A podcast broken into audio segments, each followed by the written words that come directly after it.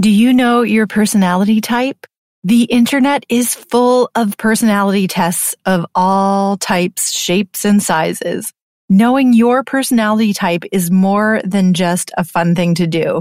It can be incredibly useful in your everyday life and business. Understanding why you behave and think the way you do will help you optimize your own productivity and effectiveness. Today's guest, Doris Fullgrabe, is a Myers-Briggs master practitioner, an accredited coach, and licensed to facilitate a number of other psychological type models. After 10 years in leadership development and preparing expat couples for their international assignments, she now works with individuals, business owners, and couples who want to feel more connected to themselves and each other. I love personality tests, and I can't wait to dig into this fun and interesting topic with Doris to learn how to make your personality work for you. Are you ready? Let's do it. You're listening to the Workshop Weekly Podcast, the show where no dream is too big and no topic is too small. Around here, we believe that taking imperfect action rules. So we're creating space for you to dive in and fast-track your success one workshop at a time. Now, refill your coffee cup, grab your notebook, and get ready to join in on your weekly training, listen to meaningful conversation, and learn from industry experts. Here's your host, Kelly Lawson. Hello, Doris. Welcome to the show. I am really excited to chat with you today about all things personality types. How are you? I'm so good and so happy to be here. Thank you for having me, Kelly. Well, thank you for coming. And I think we need to start with some of the most foundational questions here, because you are a Myers-Briggs master practitioner.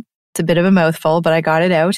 And you really spend your days helping people find how their personality types impact how they go about their day-to-day lives. So can we start by finding out how you came to become a Myers-Briggs master practitioner and do all the other things that you do so amazingly?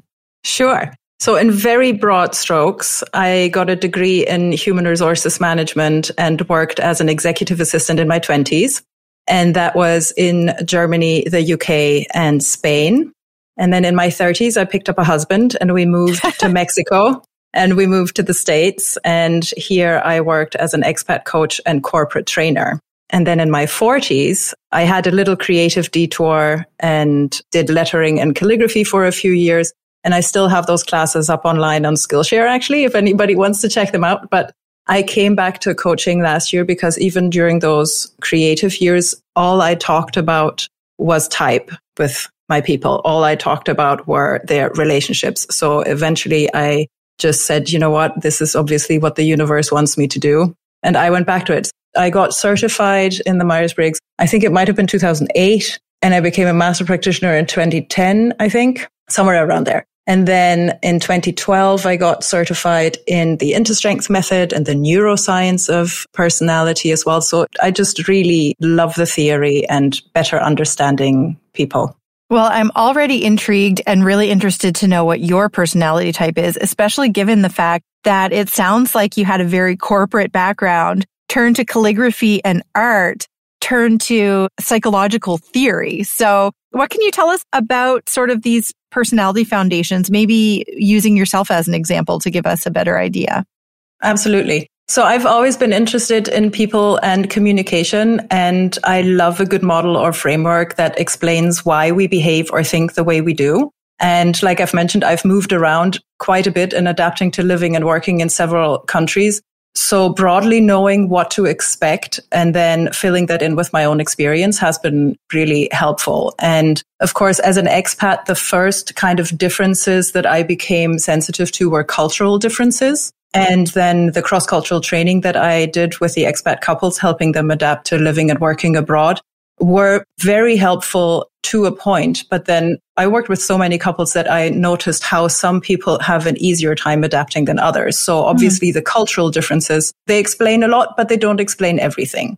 So that's when I added personality type into the mix. And then I also did some qualitative research independently into how our cultural upbringing influences the expression of our personality types. And so ever since then, especially if I'm in a type community, I introduce myself as a German ENFJ. So I was born and raised in Germany, which culturally has a very STJ culture. If that means nothing to your listeners, that's fine. So basically, the stereotypes are there for a reason, right? Germans like things punctual. Germans like things organized. So there is a personality type, kind of a modal type that goes along with the culture that tells you what is acceptable, that informs the values of the nation, so to speak. And so an ENFJ here in America would look probably slightly different than an ENFJ from Germany, although we still have, you know, a lot of traits in common.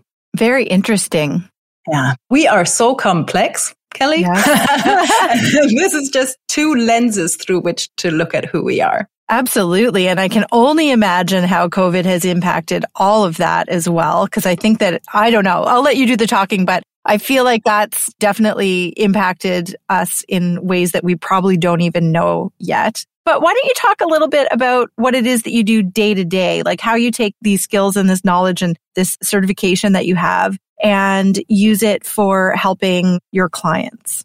I use it in my life. I'm on record as saying that type saved my marriage, for example. I now know my husband isn't ticking me off on purpose. It's just the way his brain is wired, and vice versa. He now knows that I'm not trying to be difficult for him. It's just we're different.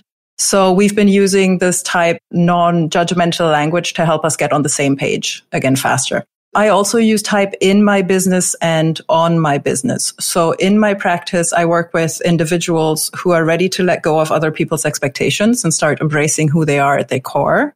This might be people who are going through a transition or who feel unsure of where they are now, where they want to go next. So generally, my clients have a curiosity of self-discovery and just an interest in greater self-awareness. And then I also work with couples who want to feel more connected. And specifically, I offer a premarital prep program for those who are about to tie the knot, but obviously also happy to talk to established couples and using what I call your love profiles, where we put the type results side by side and really compare how things come out in the relationship and then how to bridge the gaps. And then on my business, which I think might be most interesting for your listeners as well, it's knowing who I am and how I like to work that helps me make the business decisions that bring my business forward, that are aligned with my values and that are aligned with my strengths. So for example, I'm no longer pursuing any social media marketing strategies because I'm just more comfortable chatting with people and establishing relationships. And those then hopefully lead to a referral-based business.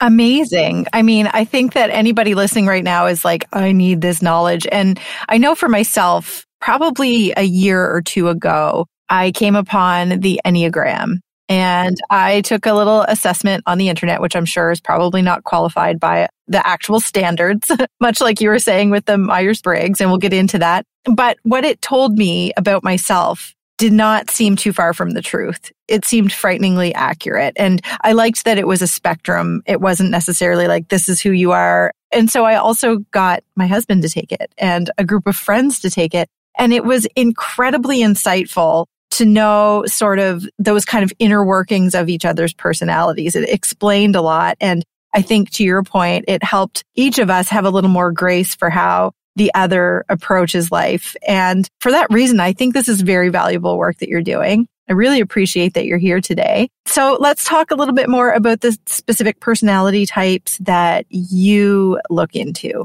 First of all, thank you for mentioning the Enneagram because I know it's very popular and it resonates with so many people. I'm not an expert in the Enneagram and I'm not going to pretend I am. Just for those of you who feel like you know your Enneagram and kind of that's enough, quote unquote, that's great. The Enneagram and Myers-Briggs or psychological type, the way that Carl Jung intended it, they're looking at two separate things, right? They're two different things. Again, like I said, Enneagram would be a third lens. So you have the culture that you're born into and then the way that psychological type or personality type, the language that I use, is based on Carl Jung's work. He published his theory 100 years ago.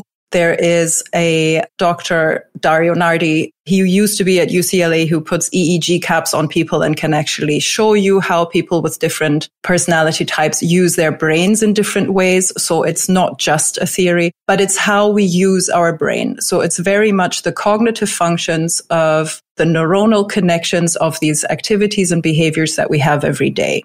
The Enneagram, the way I understand it, is looking at wounds where our soul needs to heal or where the ego has split off of the soul or something, right? So it's looking at a different facet of who we are as this holistic, lovely, complex living system. So I just want to clarify.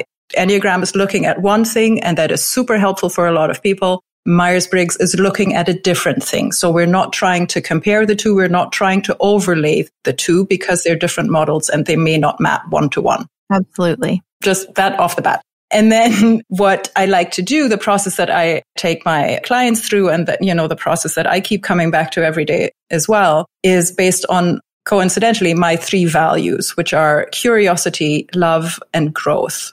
In other words, find out who you are, make peace with it, and then integrate all those superpowers and not so superpowers and learn from them. So what I thought I would do in this little time and the workshop that we have here is give you an overview of 4 entrepreneurial types that I've just recently learned about in a type conference, actually, this weekend. It's just going to be a brief overview. Obviously, there are 16 personality types, the model that I'm using, but I'm going to just give you an overview of 4 broader patterns because otherwise we'd still be here tomorrow. So this is just meant to be like a little taste. And then with my clients, obviously, I go a lot deeper and we find the whole type descriptions and everything. Okay. So looking at the 4 types, and I'm going to read them to you. There's going to be a handout available to you if you want to go pause the recording here and go find it if you haven't already, or if you have it in front of you, you can read along. These names are based on Marquis Reed's research. She's a fellow ENFJ. She's also in the type community, and she's a book coming out called Entrepreneurial Styles. So just maybe keep that on your radar for the future. So the first type she's talking about, she calls the efficient structure entrepreneur. And if you know your 4-letter MBTI code, these are the TJ types or people with extroverted thinking preferences. In general, they have a corporate energy and build businesses around systems, logic, organizing, and putting order on the environment around them. The strengths are setting goals and structured growth plans. These types tend to have all the credentials and come in kind of a classic logistical manager and strategic visionary flavors. The second type is the precise systems entrepreneur, and those are the TP types, or those who prefer introverted thinking. In general, they have a startup energy. They build businesses around solving complex problems using innovative approaches, and they like disrupting their environment. So we have effective structure, putting structure on the environment, precise system, disrupting the environment. Strengths are spotting new trends, sales, and negotiation. These types like to have an impact, and they tend to focus on tangible results and reinvention.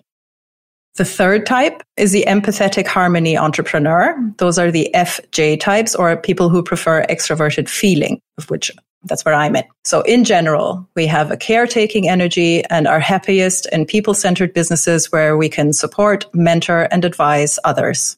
Strengths are communication and relationships, so building community, creating models to reach ambitious goals. These types like to have connections, so networking and loyalty are important. And last but not least, the personal authenticity entrepreneur, that's the FP types, or people who prefer introverted feeling. In general, they have a very passionate energy and build businesses where they can alleviate suffering of the underserved communities, live and work aligned with strong personal values. Strengths are deeply connecting with and responding to the needs of others and igniting their passions. And these types like to have a mission, and especially the NFP types are likely to have mystical or esoteric aspects to their business. Very interesting. So for listeners who may not necessarily be familiar with the acronyms, TJ, and I don't even remember them myself, do you mind just giving a quick overview of what those acronyms are and what they mean, just so that anybody who's feeling a bit lost right now might be brought up to speed?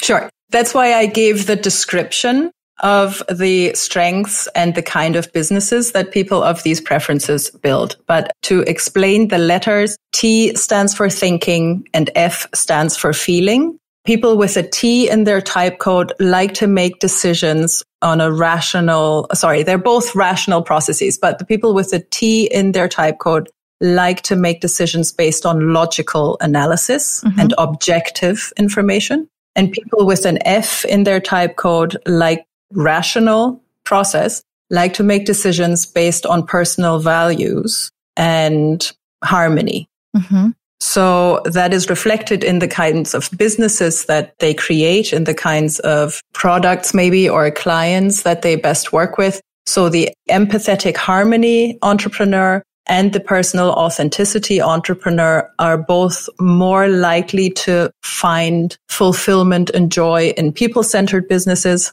where the effective structure entrepreneur and the precise systems entrepreneur obviously can also, work quite happily in teams and with people and for people, but the nature of their business or the product is probably a little more goal-oriented, task-oriented. It's more likely to be a thing than a service. Right. Does that make sense? Yeah, it does make sense. It makes sense to me. So I think it probably makes sense to listeners too then. Of those four, what type do you think you fall into? Which type of entrepreneur description resonated with you?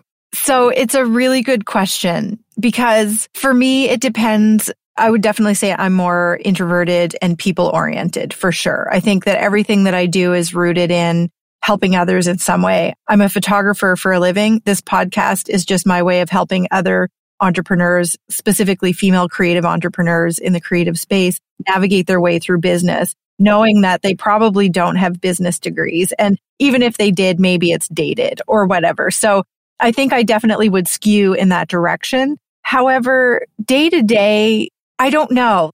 I wanted to ask you, how much of this is based on your mood? Because some days I'm a very feeling person and other days I just need to get things done. And so I think overall, probably the description that resonates most with me was the last one that you spoke to, but I'm not sure. Right. The personal authenticity. And you bring up a very good point, because that is one of the comments I hear a lot. When I tell someone that I work with personality type, they say, oh yeah, I took a test 3 years ago, but I don't remember the letters. Or, oh yeah, I took a test in college, but I changed.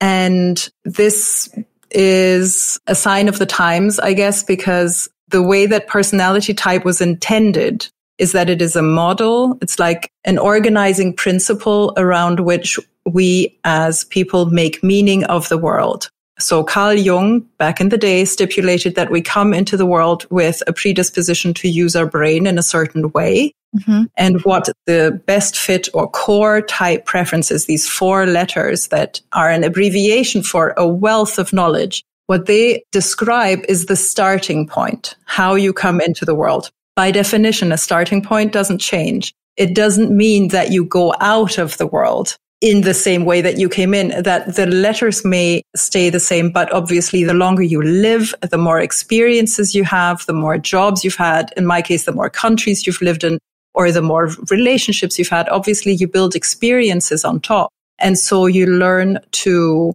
also behave and act and use those other functions. You have two functions kind of at the top that you use a lot, that you have the most conscious access to. And then the older you get, there's this inner drive that Jung called the individuation process, where you want to become whole. So this is where we see the prudent accountant who has never taken a risk in his life, all of a sudden hit 45 and buy a red sports car, right? It's a cliche, but it's an easy way to think of. We do what we are good at for the first half of our life. And there is this power in our psyche that makes us seek out experiences that allow us to become a more rounded individual. So when you were saying, is it depending on the mood? I hope that kind of speaks to it. It's not that you can't do the other things. We can all do everything. But the point of knowing your core type preferences is to know which has the least energy cost for you. Because if you, for example, somebody with a personal authenticity, like an introverted feeling, which is the valuing, the things have to resonate, things have to have meaning, things have to be pure, ideally. If I were to put you in an accountancy office and ask you to put data into a spreadsheet all day, what would that feel like? Yeah, not good. You know, it doesn't mean that you can't do it. You could. If you are in the circumstance of you have to pay bills or whatever it is, you would do it. But there are different types who are more prone, or it's easier for them to pay attention to details. It's easier for them to have a routine. In fact, they thrive on routines. They love knowing what the day brings ahead of them. Mm-hmm. So knowing your type, again, having this awareness, the curiosity, first of all, to find out, you know what does make me tick? Like, where are the patterns? Looking back over my life, all the experiences that I've had, where was I happiest? And then from that, you find out what your innate strengths are. And then using those are just going to make life feel like it flows so much easier. Yeah, I mean, it makes a lot of sense. I loved that you used sort of the midlife crisis analogy, because I think that a lot of people can relate to that and understand what that feels like and may not have described it the way that you just did. And I think for a lot of us too, especially in the creative space, we spend a lot of time making little changes. I think many people who listen to this podcast did not start out as entrepreneurs, but somehow found themselves in a space where they're trying to figure it all out, right? And so I think that you've got the perfect audience for what you just described. So in keeping with becoming whole, or basically trying to achieve wholeness, which I guess what I will say is that it entered my brain as like a midlife crisis, although I know that's not exactly what it is. But just for in the interest of, I guess, keeping it simple, I look at that and I think, well, I've had a series of midlife crises throughout my life. I started out with a psychology degree, which I'm a little embarrassed to admit right now. And then I went on to be an occupational therapist. Then I joined a tech startup. Then I became a photographer. Then I tried my own tech startup. That failed miserably. Then I went back to photography. So I guess I'm just curious about what that says about someone's personality type who makes lots of little changes like that. I think that's wonderful. And I'm not going to put words in your mouth. If you want to call them little crises, that's your prerogative. To me, as the European, your friendly, you know, neighborhood European person living in Brooklyn right now, it sounds as if there are these cultural expectations at play where, especially if I may go on a little soapbox about social media right now, we are being presented with an image of what life and success is supposed to look like. And I'm at a place where I no longer buy into it. Sorry. And this is the PG version, because I can also use other words to describe my feelings about what's going on in society at the moment. But I'm not going to do that. Can we just take a deep breath and acknowledge? And I'm, again, talking to myself here. In my 20s and 30s, I really, really wanted to fit in so badly. I had a few business and job and priority changes myself, but mine were kind of linked to changing countries as well. So I think there was like a reason for it or something. But I think we come into this world pure and free and open, and then we get these expectations put on us by society, by our parents, by our peers, by people we admire who we think we should be just like them. And it's just, again, acknowledging how we are different and honoring our own preferences and realizing that we can play to our own strengths, but that might look different than what it looks like on Instagram. Yeah, I love that you said that, because I think pre-social media, that was still happening. We're being influenced by the people all around us. Then enter a global pandemic, add social media. And it's like, we're just taking it in with a fire hose now. And that's got to impact the way we perceive ourselves and our own success. And I love that you just said that. Let's all delete Instagram. I mean, okay. Again, everybody do their thing. So that is something that I really, really struggled with for my business, right? Because everybody tells you social media, that's where your clients hang out. That's where you got to go. While I was doing calligraphy and lettering, it made sense because, I mean, let's stick with Instagram. It's a very visual platform. Instagram for you as a photographer makes sense. For me as a coach, it does not make so much sense, because coaching, the service that I offer, is so personal. And of course, I could be the 15,000th person to put up an inspirational quote, but I think that's rubbish, especially since I know that the algorithm is only showing it to 2% of my followers. And so it's a waste of time to put hours into creating this lovely Canva graphic that you don't even get to see. So that's why I'd rather talk to people. And the decision for me was to delete Facebook altogether. I'm still on Insta, but private, non-curated, just everyday, hey, look at my sandwich kind of stuff. So the real stuff. Yeah, not for the business things. I love that. So you have some questions that entrepreneurs can ask themselves. Yeah. If we want to have a conversation about your business, that would be fine. If not, just for people to think about themselves. So what is going on in your business right now?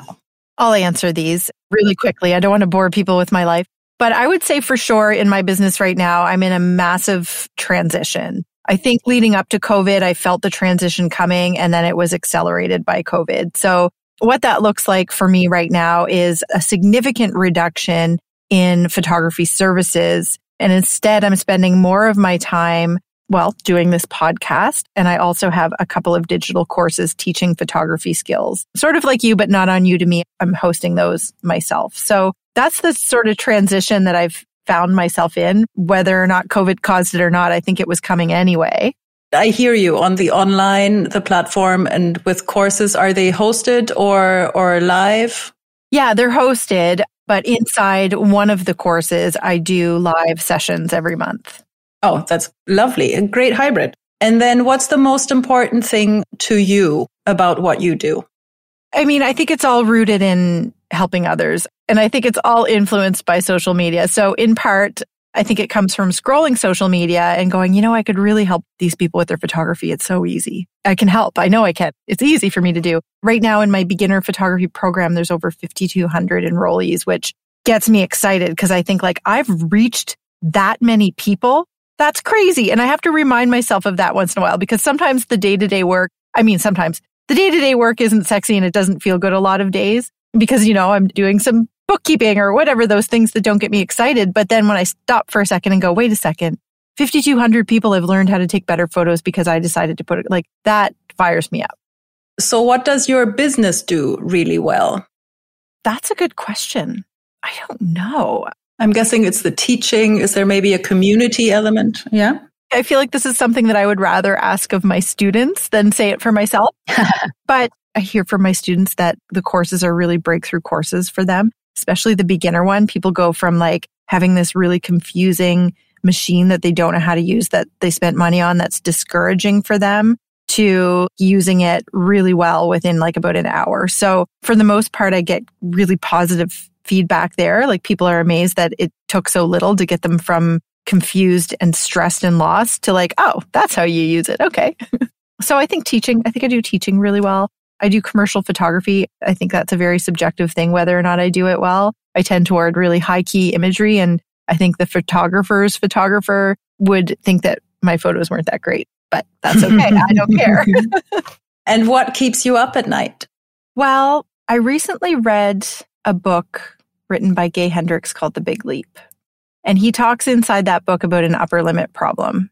And I think that's just a framework for what keeps me up at night. But I do worry that things will come crashing down. And then what? That's a concern that I have. That's probably the biggest one. Can you elaborate a little on that? What's the thing that might come down? And then what would that look like when it's down? Okay, so let's say digital course sales stop overnight and they go to nothing. And I've got all these business expenses that I need to take care of. Or let's say that all of the photography services clients dry up, which when COVID happened, that did happen. So now it's very real to know what that feels like.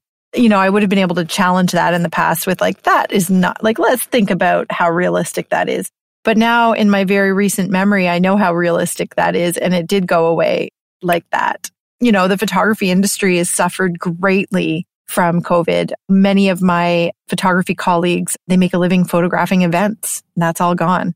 Right. I mentioned the premarital prep course, the premarital prep coaching that I offer. And I've been talking and establishing relationships and just networking with a lot of wedding planners. Yes. The whole industry was super disrupted. A lot of photographers as well. So just from your answers there, The things that came to my mind that I would like to call out is your one worry about the clients all drying up, keeping you up at night. So that's already happened. And look at you, still alive and living through it and finding other ways. So the upper limit problem, we were talking about you probably falling into the personal authenticity area with the FP. So there are two flavors in each of the four types, because the four entrepreneur types that I shared are the dominant judging types, and they are all balanced with a perceiving function. So either sensing or intuiting. Sensing is a little more tangible. Intuition is a little more intangible, happy with ideas and, more pattern oriented.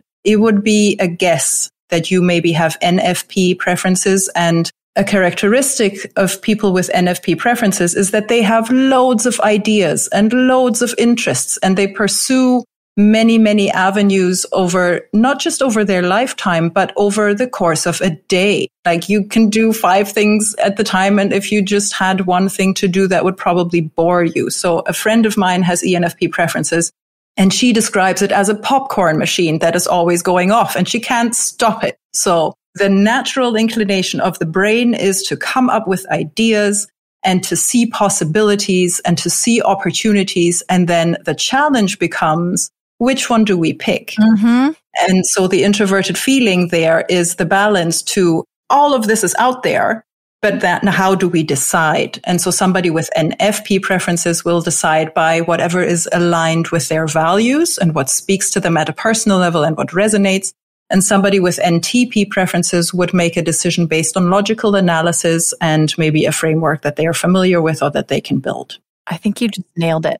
So this upper limit problem, I don't think there is going to be an upper limit. The fact that what you might be stressing about, or what you were saying about bookkeeping and the not so exciting things and stuff, people who have lots of ideas, obviously, when the stress function, or when you're in a stressful situation like this COVID would be, you might go into this doomsday thinking, because you usually quite optimistic, I'm guessing, mm-hmm. or people with these preferences usually are. So you see all the opportunities, but then when there is like a trigger of some kind, you also see all the ways things can go wrong. And so that's where then again, you can balance that superpower, if it's leading you down the dark path, by looking at the reality. What is actually here? Activate your senses. What can you see, feel, hear, taste, touch, smell? So that is going to help you when you're in bed at night thinking about all the disaster scenarios. Take a breath and actually like, what is real? Yes, you no longer have photography clients because there is a pandemic. Mm-hmm. It's not your fault. It's not that your business marketing didn't resonate with anybody. It's just that's the reality of the life that we live in right now. What else can you do? Online courses, you already have 2. If you're worried about money coming in, if you're worried about cash flow, the time that you would usually spend going on shoots, maybe you can come up with another course, with another script for what else can you teach? Yeah. How do you know what else to teach? Listen to your students. I think that you're bang on. I love that you described it like a popcorn machine. That is accurate. And I think, to be fair, like just to be super transparent, when COVID came along and all of my photography went away, and I went, how does that make me feel? I wasn't upset about it. I was kind of excited about it, especially at the onset. I was excited, which feels like a really bad thing to say, but I have a feeling that I'm not the only person who woke up in the morning and everything, like their job, they had to stay home for 2 weeks, like I wasn't upset about that. I was quite excited to be told to stay home and do nothing for 2 weeks. It was like the best news. Then it went on for over a year, and definitely the wind kind of fell out of the sails a little bit. The excitement did dwindle. We are, I think at this point, many of us feeling very fatigued by all of the restrictions that have become a very familiar part of our lives over the last year. But I love that you described it like a popcorn machine. That is what it's like. It's like a constant distraction, if nothing else. Yeah. And I mean, again, the invitation is to embrace it. It's who you are. You're good at it. Why not use it to your advantage? Yes. Now I'd like to know I got to make sure I say this right. NJP? Who's your friend who thinks like a popcorn machine? What's her? Oh, ENFP. And her name is Carol Linden. And she does type for technical teams. If anybody is in the tech space or at a startup, I'll be happy to put you two in touch. She's amazing. Oh, that's so interesting. See, I would love to know others now that are like-minded that I could follow to see, like, how are you handling your popcorn machine? So you bought a fancy camera or you're thinking about buying one because it's clear to you that there is no shortage of beautiful moments or things in your life that you'd like to capture beautifully. But the record scratches because all the dials and buttons and settings are standing between you and your life in stunning photos. Well, my friend, I have just the fix, the Ultimate Photography Starter Kit. This free resource includes a recommended equipment list, quick start checklist, and a beginner's guide to creating natural poses and candid moments to give you the confidence you need to dust off that fancy camera and start documenting your moments so they can last forever. The Ultimate Photography Starter Kit is completely free and it is everything you need to get started. So grab yours today at kellylawson.ca/starter kit. That's kellylawson.ca/starter kit. And I can't wait to see your framers in my scroll. I'd be interested to hear your thoughts on how something like a global pandemic may have shifted this. Because, for example, I would have normally considered myself an introverted person. And just recently, I took a Myers-Briggs test online against your recommendation, but just because I was curious. And it actually described me as an extrovert, which really surprised me. That never happened before. I've taken the Myers-Briggs online version, which I get is not accredited version of it, but maybe somewhat of like a little snapshot. And I've never gotten back a result saying that I was an extrovert before. So a lot of things can go into that. And I'm actually trying to pull up if I can find my notes from the conference, because we had actual statistics about how people responded given their type to the pandemic. There's a difference between, and tell me if this is too theoretical or if I'm getting too much in the weeds here, but there is a difference between trait theory and type theory. Trait theory is something like the Big Five, or online there is a test at 16personalities.com, which is actually a trait instrument, and they measure how much of something you have. So they put you kind of on a bell curve and you're either on the middle or kind of on the extremes. Okay. So traits is how much you have. A type instrument is more of a categorizing, like I said, how we use our brains and the cognitive functions that we have access to. So what energizes us, extroversion, introversion, right? The outer world or the inner world, how we process information, the kind of information that we pay attention to, more sensing or more intuiting, how we make decisions, thinking or feeling, which we've discussed earlier. Mm-hmm. So a type instrument is a different beast. Again, the type, it changes in that you evolve and develop, but there is this pattern that you are born with. Just like you're always going to get an oak out of an acorn, and you're always going to get a pine tree out of a pine cone. So obviously not all oaks look the same, but they have patterns and processes that make them recognizable as oaks. And just like that, similar people with ENFJ preferences, which I have, we all have patterns and use our brains in a way and behave in a way that makes us recognizable around the world, actually, because type transcends culture. It's something that we all have. And I'm just looking at the notes that I have about type and the pandemic, and I want to say they surveyed about 500 people, I think, 540. Don't quote me on that. I might even be able to put a link in the show notes for people who want to go deeper, because I think this presentation is available online. So the words that were most commonly chosen to describe the emotion was anxiety, sadness, and opportunity. The word themes, again, the largest was anxious, concerned, worried, fearful. The second one was uncertain, confused, chaotic. And the third one was opportunity, hopeful, optimistic. And the people with an introversion preference were more likely to be anxious and worried than people with an extroversion preference. And people with an extroversion preference were more likely to feel restricted and confined. Mm-hmm. So to your point, you think of yourself as an introvert or someone with introversion preferences. Now you came out as extroverted. A lot of introverts or people with introversion preferences, I don't like to reduce it to the noun, right? Because it's not that you are this, it's you use this or you have this. Okay. So people with introversion preferences tend to think of themselves, right? We're overwhelmed after too much interacting with others. Mm-hmm. But even a hermit needs a crowd to get away from, right? So there's still this human aspect of loneliness that comes in. Those are two different things. So introversion is not about being shy or is not about being reticent.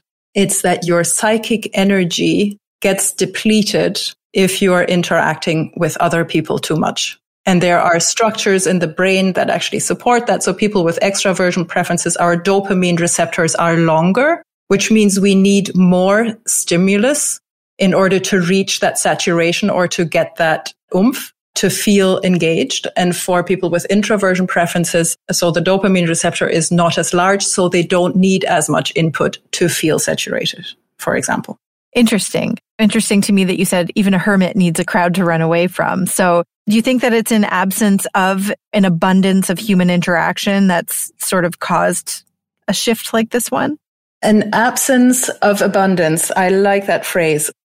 So I have extraversion preferences, and I know that I like a variety of interactions, and I know that I need input. I need hugs. Let's not even get to the whole tactical thing. Like I haven't hugged people in so long, but first of all, my husband and I take the COVID crisis very seriously. So we have been mainly in our apartment and we have not been going outside that much. And so he, poor dear, was confronted with all my need for interaction. And he was the sole focus of my attention. Usually I spread the attention around and I meet friends and, you know, I have other ways to put it. I have more energy and I get depressed if I don't find ways to live the energy and get fed back from other people. So he, with his introversion preferences, he used to go to the office and work all day and come back tired. And he was working now, still interacting half the day over video conferences, but he is less tired because he has more time to just be by himself.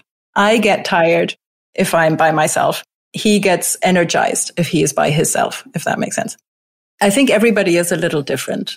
This is a very long way of saying for some people, I'm sure being in lockdown or going into quarantine or having the ultimate excuse to say no to social engagements was welcome. Especially if you're in the United States, this culture skews so heavily towards extroversion that you can feel guilty for not wanting to go out. Mm-hmm. People will make you feel like you're missing out or something. So to have this quote unquote excuse might have actually been a relief for them. But yes, other introverts, just because you have introversion preferences doesn't mean that you're antisocial and that you don't need human interaction. Absolutely. That was a long winded way. No, I love that. So you talk about making your personality work for you and sort of recognizing stress triggers and how to get out of them. And I'm sure that this applies to entrepreneurship in the workplace. So do you want to talk a little bit to that? Yes. Let's round us out with some actual tips.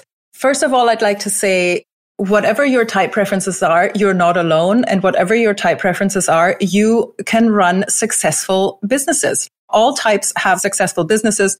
All types have blind spots or common kind of developmental areas where they might get stuck. And we all have to play with what we have.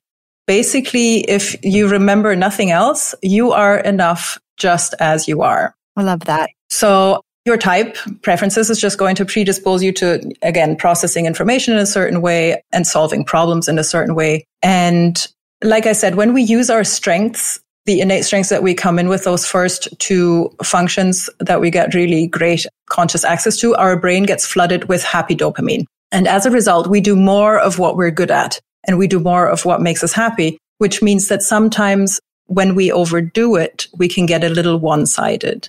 And in business, this is where you want to kind of have your superpowers balanced a little bit. And again, this is also in the handout for those of you who want to follow along. So if you're an efficient structure entrepreneur, you're naturally gifted at organizing, segmenting, and achieving goals. I want to invite you to make sure you also leave some room for vulnerability and taking the values and impact on other people around you into account. So basically, listen to your clients. This is the company that makes the great product that nobody uses. It's just that it's an efficient product and it's effective and it looks pretty, but nobody wants it, right? So in your maybe product development stage, which you are really good at, also talk to some customers. Mm-hmm. If you're a precise systems entrepreneur, you're naturally gifted at problem solving, synthesizing, and integrating knowledge into elegant solutions. I want to encourage you to also make room for exceptions to the rule, ambiguity, and embracing deadlines. Sometimes done is better than perfect. So these entrepreneurs like to fiddle and tweak until it's the best possible thing. And by that time, maybe the market has moved on or requirements or needs have changed. Or maybe they're just tweaking in circles. Or you're tweaking in circles. That's the other thing. Stop with the website. It's fine. And that's something I need to hear myself. Okay. If you're an empathetic harmony entrepreneur, you're naturally gifted at building bridges and harmonizing and connecting. Make sure you also make room for boundaries, self-interest, and detachment.